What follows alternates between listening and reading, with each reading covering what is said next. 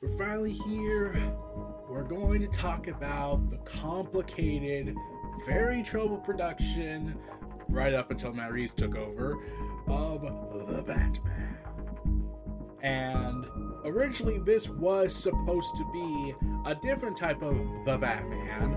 It was originally set to be created by Ben Affleck at the time, who was initially set to direct, write, produce, and star in the movie, but then left the project in January of 2017 following several factors such as the production of Justice League the movie, when uh, everything went to you know what happened and there were plans for him to just step down from director, but then he went to start, but he would still star in it and produce it, but then he just felt he couldn't continue it, and then everything kind of went, you know, where with the Justice League movie, and that ultimately wrecked everything. So, originally, the original Batman movie was gonna have set in the DC extended universe and would feature Deathstroke as the villain, who was trying to get revenge for his son's death, and thus it would lead to a ton of stuff where he would be this horror movie like villain they described it as. Uh, explained that Deathstroke believed Batman was responsible for his son's death and was depicted as systematically dismantling Batman's life and killing those closest to him, like a horror movie villain, but hell bent on revenge. But it also never came through, and projects fell apart. There was a there was a planned scene for the director's cut of Zack Snyder's Justice League, where where uh, Jesse Eisenberg's Lex, Luthor reveals, "If you want to be Batman, here is something that can help you. His name is Bruce Wayne." And Deathstroke would use that information that would be set in a movie that would never happen and I feel like some aspects of the movie that would have been were added into the element of the Batman by Matt Reeves because that's everything happening. Uh, Matt Reeves became the director and the writer for the movie, and it would lead to completely revamping everything. It was set to originally be a prequel but after the events of the DCEU's future was put in doubt, they just he decided I want to separate it from the DCEU and do my own universe. Got the approval from Warner Media, and long and behold, we have this new Batman shared universe now that will have two sequels planned and two spin off television series developed for HBO Max. Featuring the Penguin, Colin Farrell's uh, the Penguin, and an Arkham Asylum movie that was an Arkham Asylum series that was originally set to be a GCPD series, even though we already have the Gotham show that could have just done that. But uh, okay. One of the inspirations of the one of the key inspirations of the movies was going to be Year One, The Long Halloween, and Ego, which, when I heard about the Long Halloween, I was like, well, we already had the Long Halloween movie from the DC animated Tomorrowverse universe. So it was like, okay, I know they're taking inspiration from that, but it just seemed like weird timing at that. But one of the highlights I will say about this, though, is that they decided not to go with the Joker in this movie. They opted to instead go with someone who was rumored to originally have been the villain in The Dark Knight Rises. But then the death of Heath Ledger happened, and then they changed everything to Bane and all that. The original Riddler. We were gonna get the Riddler as the next villain. And I was excited for that. I wanted to see something different take on the Batman mythos that wasn't going to involve the Joker or some other nefarious villain that's been used to death. Instead, we're going to use the Riddler, who I don't think I think the last time the Riddler was used was Batman Forever, save for like the TV cartoons and everything. But um, this kicked off uh, the next stage of the films and production. And this movie ultimately ran a running time of nearly three hours, making it the third highest highest, longest superhero movie behind only Avengers Endgame and Zack Snyder's Justice League. So, take it that what you will. And there were some issues I had with it, but we'll get into that. The film grossed $752 million against a 185 million to $200 million budget, making it the highest grossing film currently of 2022, but we'll probably get Multiverse of Madness doing that successful run. And it received praise for his performance, cinematography, Matt Reeves' direction, action sequences, and story, though some criticized his runtime, time, and pacing. So, yeah, there was the starting off of it. They go ahead and establish that the Riddler is based off the Zodiac Killer, which would I have loved the more comic accurate Riddler who would do these crazy stuff and but yet would wear the crazy outfit? Yeah, but like I said, this is a Riddler starting off, much like how Batman is like in year two of this starting off. And I'm glad they did go with the whole my parents were shot scene to open up the film because we see that so many times to the point that it's become tiresome and repetitive. Much like how we get tired of the comics when they go ahead and repeatedly, repeatedly showcase that Bruce cannot let this go. I mean, I get why they don't want Bruce to let this go, his motivation for being Batman, but like, after having his own family, they just decide, nope, uh, we're gonna just go ahead and uh, have him still bring up his parent, his dead parents a lot. But his parents do play a factor to this. There is that issue I have with it. Uh, I'll get to that. But yeah, this is a pretty good movie. This is a pretty damn good movie. I felt the Riddler, played by Paul Dano, he was, oh my god, he would put. He's the Riddler, and he's a forensic accountant. But there's this element here that I really like, where they go ahead and say he was inspired by Batman because Batman in this movie is very more cruel and is on the verge of losing it. And he's on this breaking point of his mind. I, I love that aspect. And saying, I'm vengeance. Instead of being the symbol of hope, he's the symbol of terror. And while he has a relationship, so to speak, with the GCPD, albeit on tenuous terms, since he trusts Detective James Gordon. and the idea of having all this stuff happening in this movie, what they did, is pretty awesome. But I, I, just don't like the idea here. There's just this one part I didn't like so halfway into the movie, they go ahead and go with Thomas and Martha Wayne may not all be who they are. And then they go ahead and recontextualize the assassination of his parents. And it's just like, oh my god, can it just be the story where it was a simple mugging? Like, it's been this annoying thing I've had.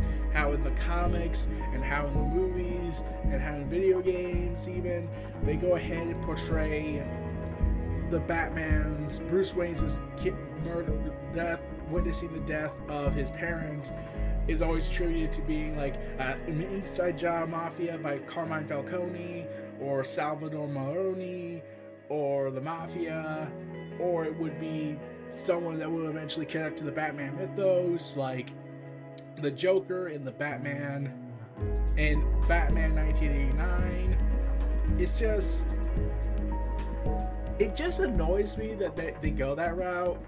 Like I get from the uh, internal's perspective of Bruce Wayne that he wants to think this is an elaborate conspiracy. He wants to think there was something bigger planned for it and instead it's just a simple mugging that eat that and while you could go ahead and give your opinion on the writer Geoff Johns and there is a lot to say about him these days since what he what came out about him and what he's done. Heck, I'm not even reading the Flashpoint Beyond story because I just can't take it anymore.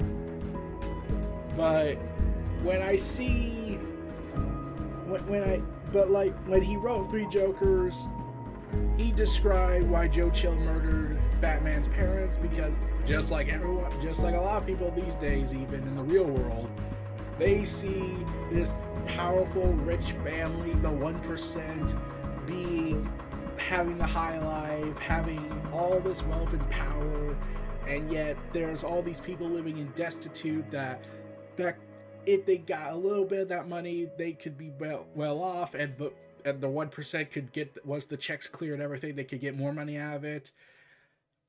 And the aspect of the story being that had and and I love this added little element they add to it. Like they don't say it, but it would make sense from this aspect. Like imagine you're bitter and you're destitute and you're living in the streets and then you see this 1% family having going through this alleyway that's known as crime alley and there's that vibe you can give off in the story where this this this that these people have the audacity to go into crime alley and yet they feel like they're on and you get this warped perspective because you see the 1% as, th- as this powerful force and they have the audacity to think they're that unstoppable that they could go through to Crime Alley and get away and just go through it no problems whatsoever in a place literally called Crime Alley. But they don't but they hint that it could be this like in the in the comics they even suggested that the Court of Owls did it but turns out that wasn't the case. Bruce just wants it to believe it's something nefarious, a big conspiracy, only to learn it's not. Also, the Penguin. Colin Farrell's Oswald Cobblepot. So I decided to look into Colin Farrell, and I was like, "That's Colin Farrell." Uh, he like that definitely looks like I could imagine. Yes, if you told me that was the Penguin, not an actor, like the real actual Penguin, but this one got into acting, I would believe that that's the Penguin. And Andy Serkis playing the uh, Alfred Pennyworth of this universe. yeah. So yeah, it's um, we don't get to see much of Alfred in this. Like you get some, they like they describe it as having a hostile relationship and rarely speak to each other. And even though Alfred thinks he's gone insane, he tries to help Bruce as much as he can. And there is this good moment where Alfred explains what might have really happened and not be the nightmare scenario that Falcone told him. And yeah. It's just. It's just that. I just don't like that idea. Like, I'm all for the emotional catharsis we get out of it. It's just I don't like that whole Falcone did it and Falcone hired someone to do it.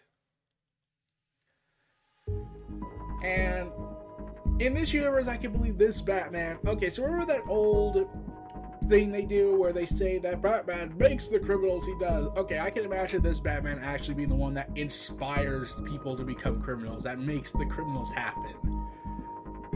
Because, like I said, Edward Nashton, the Riddler, says, Yeah, I'm inspired by it. I'm inspired by the Batman and his crusade of vengeance.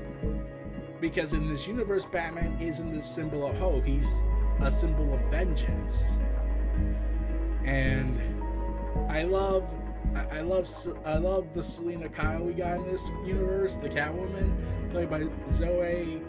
I, I I'm not gonna try the last name, but it's a fascinating tale. I feel to see this story come to life, and it especially helps this character's storyline here, how she's the daughter of Falcone via illegitimately, and well, it leads to uh, a ton of messes.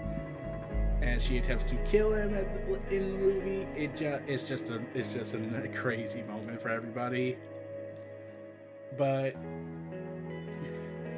there is a deleted scene. There was a deleted scene in this where it was going to show the Joker, the new type of Joker that we're introducing. And oh my god, that Joker looked brutal. Like, very messed up. I was shocked at how they decided to portray the Joker. And apparently, Matt Reeves says that he's has a skin condition that makes him the way he is instead of being in the of chemicals or being in a horrendous, horrendous accident by the Batman.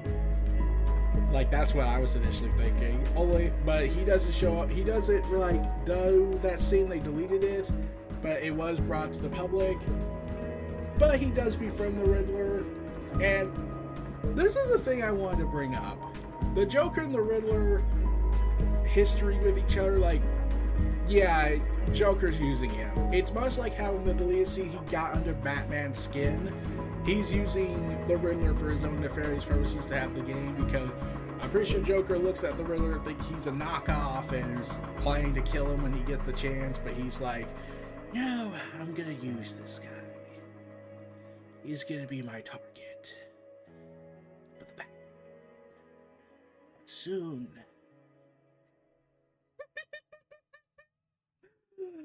He'll be dead to me by the end of the night.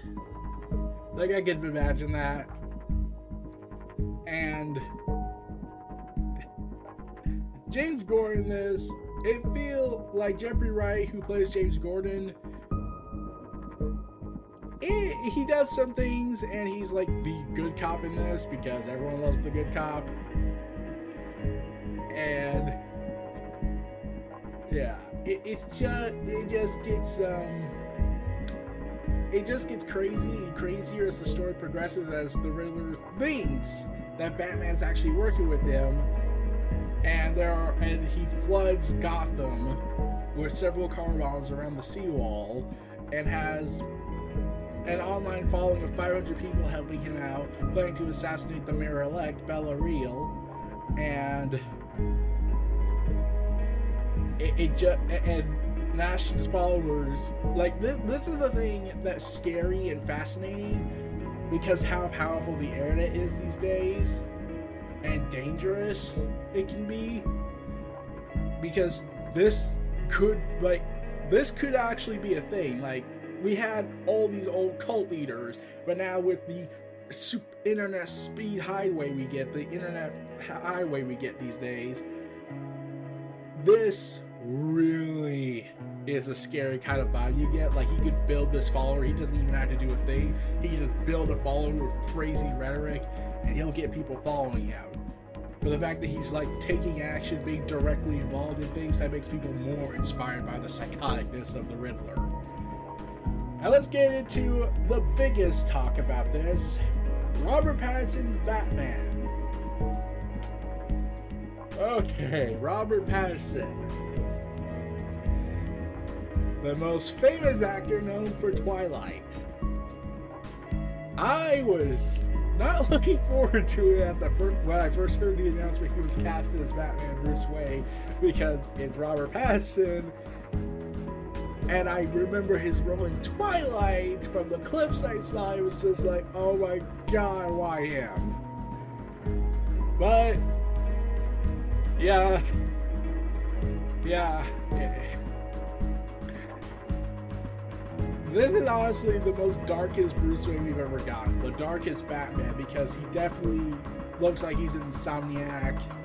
He looks like he doesn't sleep. And yet he's kind of warped in this Batman perspective here. He's more Batman than Bruce. And even Matt Reeves describes comparing his obsession with being Batman to a drug addiction. And yeah, it, it, it is so fascinating for this one. Like Robert Pattinson was great in this, which tells me that the Twilight movies was a complete and utter accident. Uh, in fact, I wouldn't be surprised if they wanted to make just a little bit of a reference where he gets all weird over the sun when he's out when he's talking to Alfred. Though there was some things I did wish we got more in this movie of, like his Bruce Wayne life. Like they bring it up and then they're like, no, we're done talking about it. Like they were more focused on the Batman aspect. Like they probably could do two more movies. They have two more movies planned for this. They could probably focus more on the Batman, on the Bruce Wayne side of things, Wayne Enterprises and all that.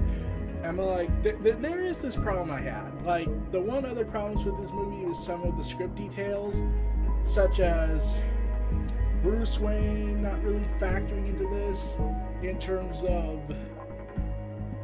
his company, like when Thomas and Martha Wayne are revealed to have done this thing that may have led to some to, led to a journalist's death, and you know the shame he Thomas Wayne went through, and was planning to turn himself in for that. It was like, so what does this affect Wayne Enterprise? Like, does this affect them at all? Um, no. Like,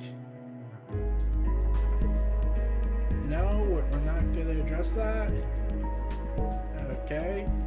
Like, we don't even know how Bruce Wayne, the person, is affected by this from the rest of society because the sins of the father and all that. They bring it up a lot. But they don't. It's weird to me. But I, I don't know why they didn't address it more. Maybe they'll address it in the sequel. And yeah, Bruce Wayne does not factor into this a lot. It's more like he like he's there at times, but it's really a Batman story about Bruce Wayne going to the brink. It's really Bruce Wayne going to the brink as Batman, and he's not. And he does. While he doesn't kill in this movie, he doesn't use guns in this movie. He does feel like they are these people that deserve a deserve worse than being locked up in a locked up in Arkham State Hospital. They don't call it asylum in this, probably because uh, just calling it that just sounds crazy. And the music, the the music is phenomenal. The music is very phenomenal in this. I have like several of the songs saved on my phone in my iTunes store and my Apple account, and Oh man, it's it's fascinating how good this was. And there's even going to be a prequel comic by Paul, by the actor who played the Riddler, Paul Dano, who's going to write the story, and it's going to come out later this year. I don't know why why they did that, why they're doing that, but like, okay. Also, one of the most quote unrealistic aspect is Bella Real. Uh, you know, being an actually good politician, that is impossible to believe. Impossible! okay, I can. And the final battle in the end is not, like I said, the Riddler, it's with his followers, which is a pretty damn good scene. Batman Selina taking them down as they're trying as they attempt to assassinate the mayor and cause as much chaos as possible. But yeah. Batman decides to become a symbol of hope instead of being the symbol of fear, saving people, trying to save as much as he can.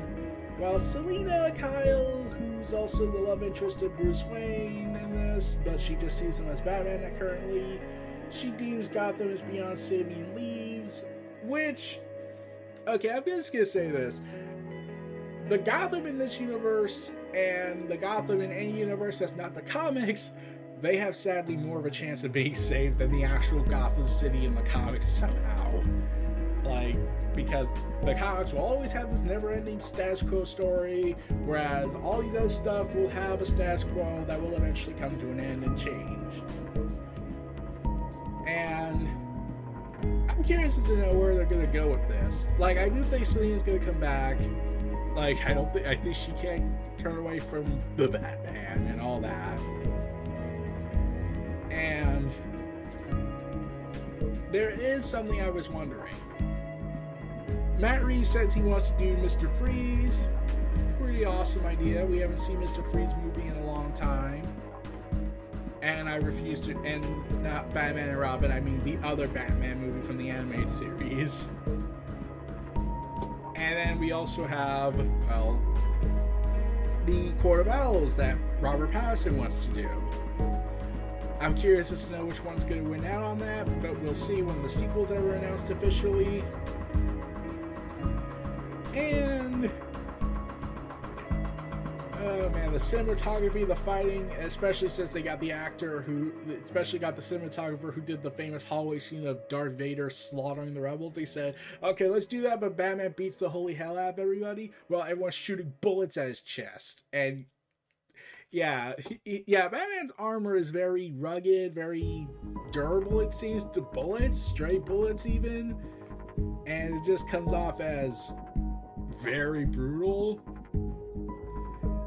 And I like how the the Riddler follower goes ahead and when asked by Gordon who you are, and then he decides to mock, and then we get that callback from the beginning of the movie, vengeance making Batman realize what he's done because as much as he doesn't want to admit it, this is partly his fault. He's inspiring the wrong people.